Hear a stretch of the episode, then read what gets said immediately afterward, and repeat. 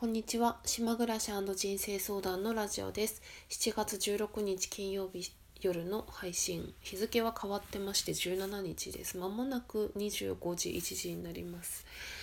えー、今日は一回寝て起きたわけじゃなくて今ただ起きてるっていう状態だったんだけど実はね明日から私は10連休なんですよね。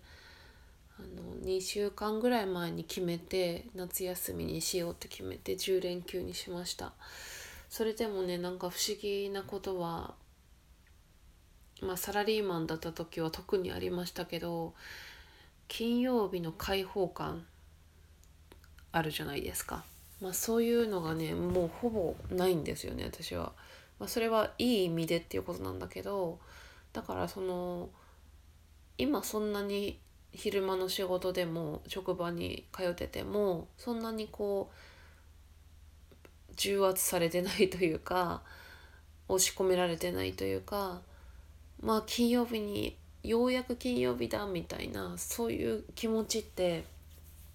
全然なくてなんかニュートラルな週末なんですよね割といつも。まあそうじゃない時もあるけどここ最近はずっとそんな感覚でだから月曜日にあの職場行くのも嫌じゃないし日曜日の夜も別に憂鬱じゃないし、まあ、憂鬱だった時期もね島根であったけども今はそうじゃないからそれって自分にとってはすごくいい状態であるなと思っています。だからニュートラルな 10連休。でも絶対に分かってるのはいつもいつもそうなんですけど島に来てから仙台に2回行きまして、まあ、今回3回目なんだけどえー、っと絶対にねななんか泣いてるんですよ 戻ってくる時に。なんか寂しかったりして。まあだから今回もちょっとその感覚はあんまり味わいたくないんだけどなるべくニュートラルに帰ってきたいなって思ってますけど仙台に日曜日から行こうと思ってます。えっ、ー、とね今日は、まあ、前回のラジオで Facebook にモヤモヤしてる理由が分かったっていう話をしてたんだけど、まあ、同じようなモヤモヤの話でモヤモヤがあったことに気づいてはっきりとそれ言葉にできてないんだけどちょっとその話してみようかなと思ってます。え、っとねあの前回の回であのコメントいただいてまして岩見さんありがとうございました。あのすごく私にとってもこう座布団1枚っていう感じのコメントでありがたかったんだけど、まあ、私が言ってたのはその Facebook がにモヤモヤしてたストレスになってた理由が自分自身の過去に対して投稿してるっていう気分だったのねでその私その過去に投稿してるっていうフレーズが自分で湧いた時にもうすごくしっくりきてやっぱりそういうふうにね言語化できるっていうのはすごく気持ちがいいことなんですよね自分にとって。本当に人ってなんだかわからないモヤモヤっていうのはすごくストレスになるんだなっていうのがすごく分かっただから私にとって Facebook はもうすでに過去完全に友達が過去だっていうことですね。つながっている。見たいなって思う人の投稿ってね2人か3人ぐらいしかいないんですよね。っていうのに気づいたのちゃんと。で私もともとその小学校中学校高校とかいわゆる地元の友達みたいな人が全く残ってないんですよ自分にとって。でも全然ねあの友達がいなかったタイプとかそういうわけでは全然なくてその小中高地元の時代もそれぞれ楽しく友達がいつも周りにいたし仲いい人いたしでも一切続かないんですよね私は。その大人になってから。なんだろう自分自身がねこう変化していく時に周りの人間関係もこう一新していきたいタイプっていうか自然にそうなっていく。なんか自分が成長すると周りが合わなくなってくるんですよねそれは恋愛関係もそうだし友人もそうだし、まあ、職場もそうだしそういうふうなあの人間関係を築いて気づいてるのかどうか分かんない 気づいてきててででも私にとってはそれがすごくねもう最高っていうかいいと思うんですよ。だから私は続くことがいいことだとは全然思ってないしその時々で出会うべく人に出会っていい時間を過ごしてありがとうっていう感じだと思う思うんだよね。それは相手にとってもそうだと思ってるんですよ勝手ながら。それでその、まあ、岩見さんがおっしゃってくれたのは同窓会の例え話をしてくれて同窓会に例えて、まあ、自分のこれからやろうとしていることの理由や正しさみたいなものを同窓会で説明しなきゃいけないみたいな感じ、まあ、それが Facebook そんな感じだよねっていう話をしてくれてまさにその同窓会で説明ってすごい私もしっくりきました。まあ、そんな Facebook にもその私は小中高の友達は多分最近までゼロだったですけど最近あの一人申請を受けて1位になったかもしれないんだけど0か1か2かそんぐらいのレベルなんですけどだからもはや私は同窓会ですらないんだけどでもその例えがすごくねぴったりって思いました。ありがとうございました。それで私がね今日モヤモヤしてることはねなんでもまあもしよかったらっていうか誰かこの感覚にまた分かる人いたら共感していただくと嬉しいんですけどまあちょっとね長い話になるかもしれないんだけど私ってねあの森田童子の「僕たちの失敗」っていう歌あるじゃないですか。ああいうのが好きなタイプなんですよねもともと。あの曲わかります？春の木漏れ日の中で君の優しさにっていう歌。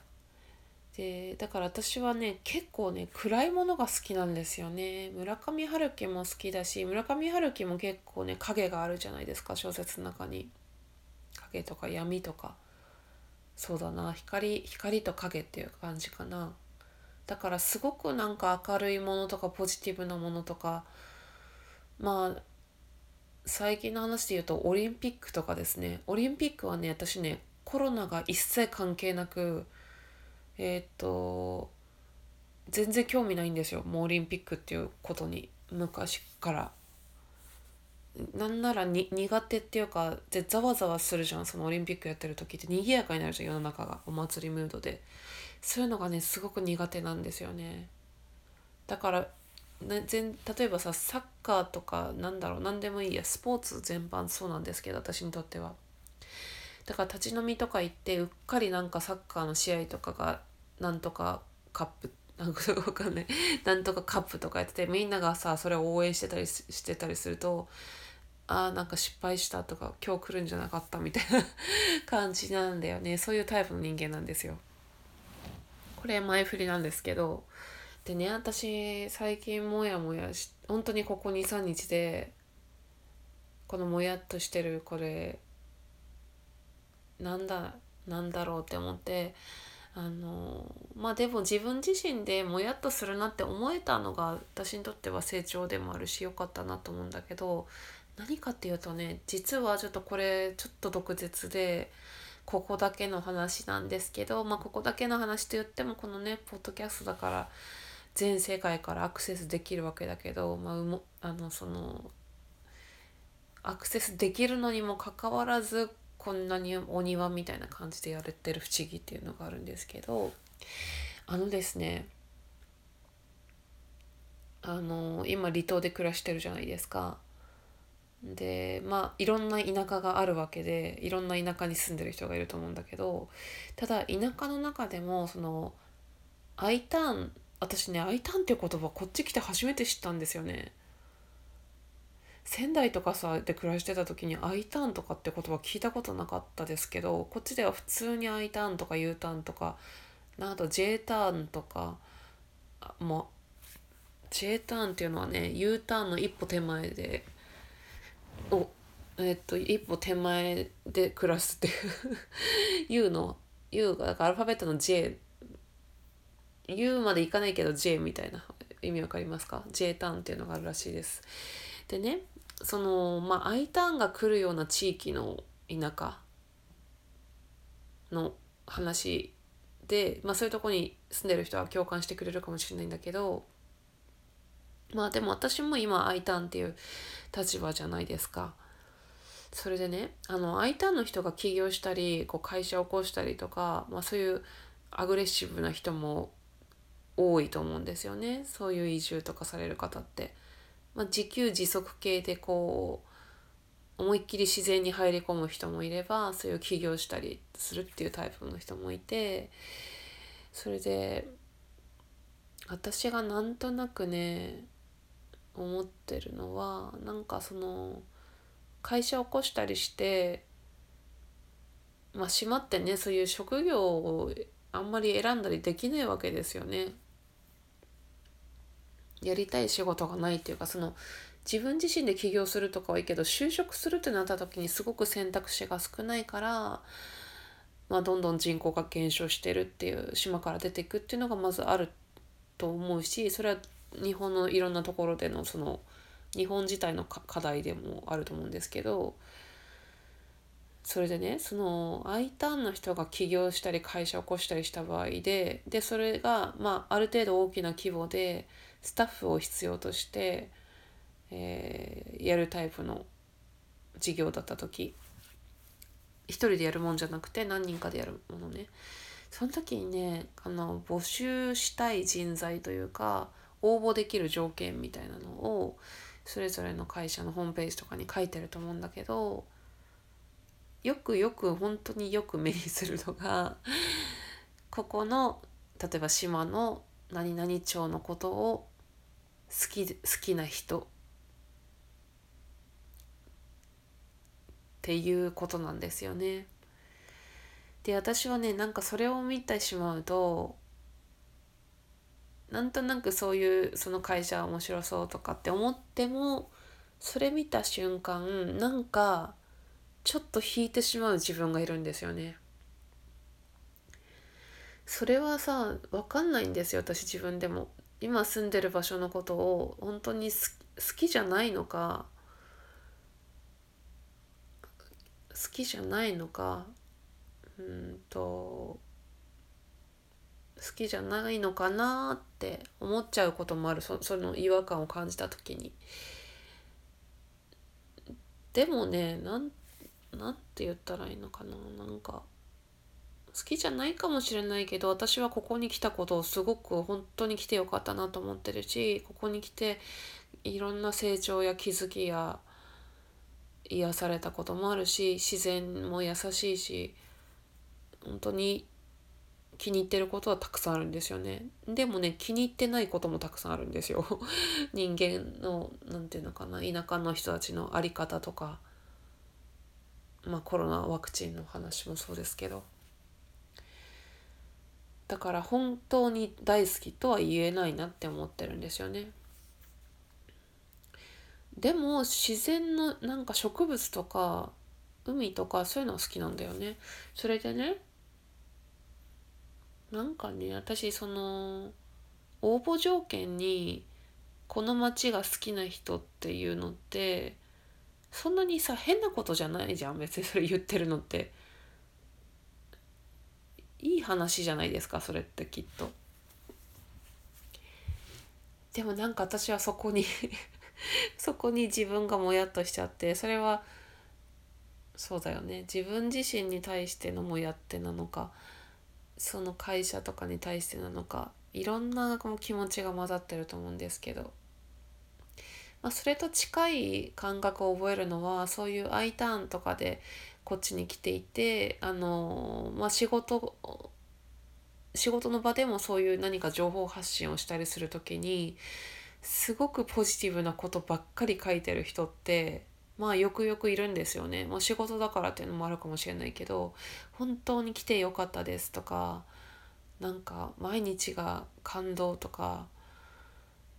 もう予定がたくさんみたいななんかうんなんかねとにかくいいことばっかり書いてるっていうのを見るとなんかねもやっとしちゃうんですよね。それはねまあ私が島に来て最初の頃の正直な感想といえば私は最初の1ヶ月特に苦労して馴染めなかったんで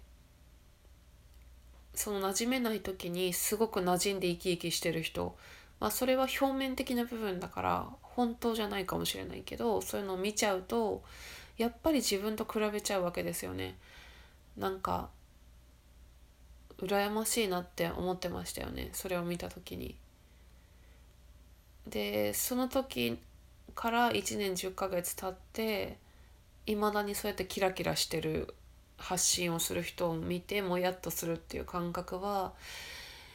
来たばっかりの私の気持ちとはちょっと違うと思うんだよね。それはただ単に私がその暗いものが好きだっていう自分のこう美意識というか美的センスというかそういうのも大いにあると思うし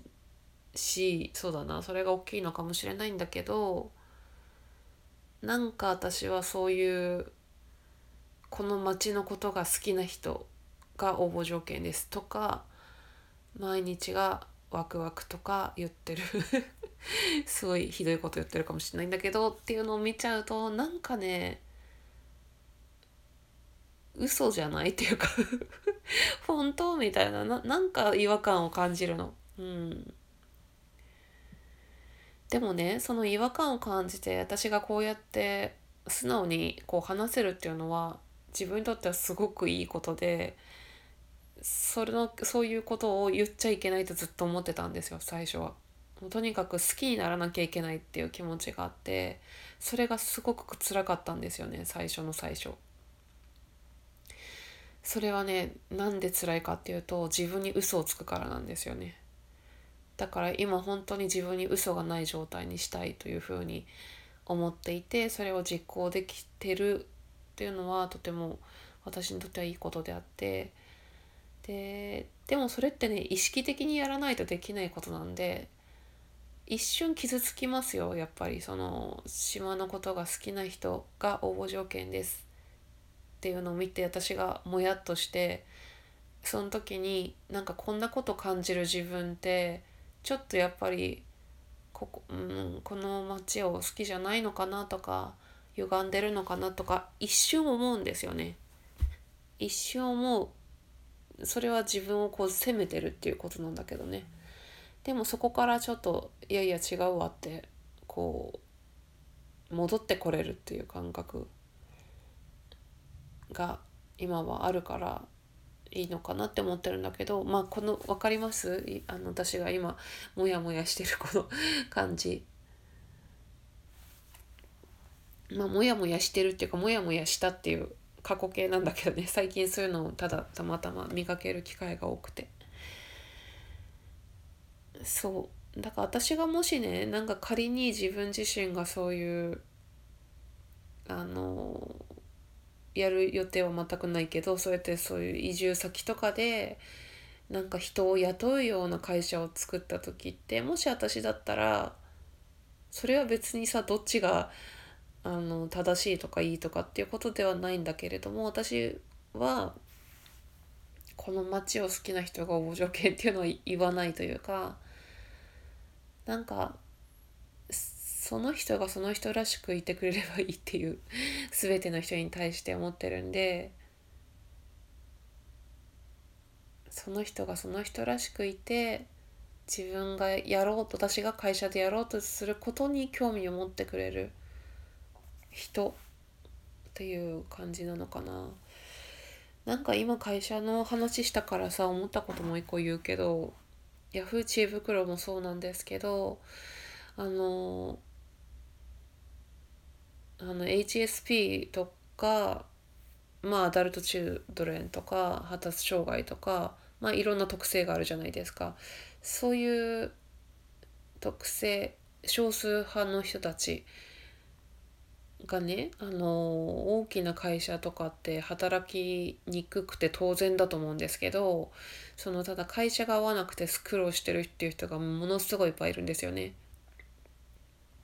でなんか私最近ふと思ったのがそういうそういう繊細であの大きな組織にいてすごく傷つく人生きるの、うん、会社に行くのが大変な人専用のなんか会社っていうか 会社じゃなくてもいいんだけど専用の働き口みたいなのがあるといいんじゃないかなってなんとなく これアイディアとしてなんか思いつきました。本当にだってさ無理してさそういうとこ辛いところに行くっていうさじゃなくてもっとそうだよね。なんかそういう敏感な人に配慮された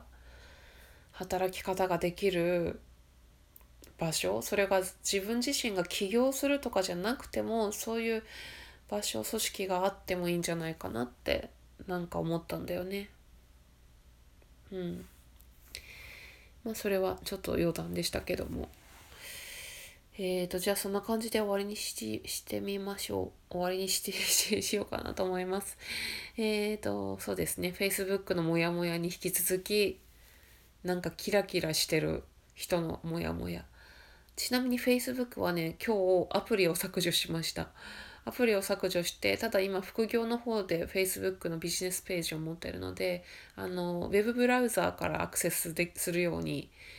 しました。うん。私って結構ね、極端な人で、あの、見なきゃいいじゃんとかっていう風にできないんですよね。もう消すとか、まあ例えば別れたら電話番号消すとか、なんつうの、あの、そういう風にね、物理的に消したいんですよね。そういうタイプなんですよ。なんとなくフェードアウトとかが嫌なんですよね。嫌だって嫌だっていうかできないんですよね。うん。はいじゃあそんな感じです。また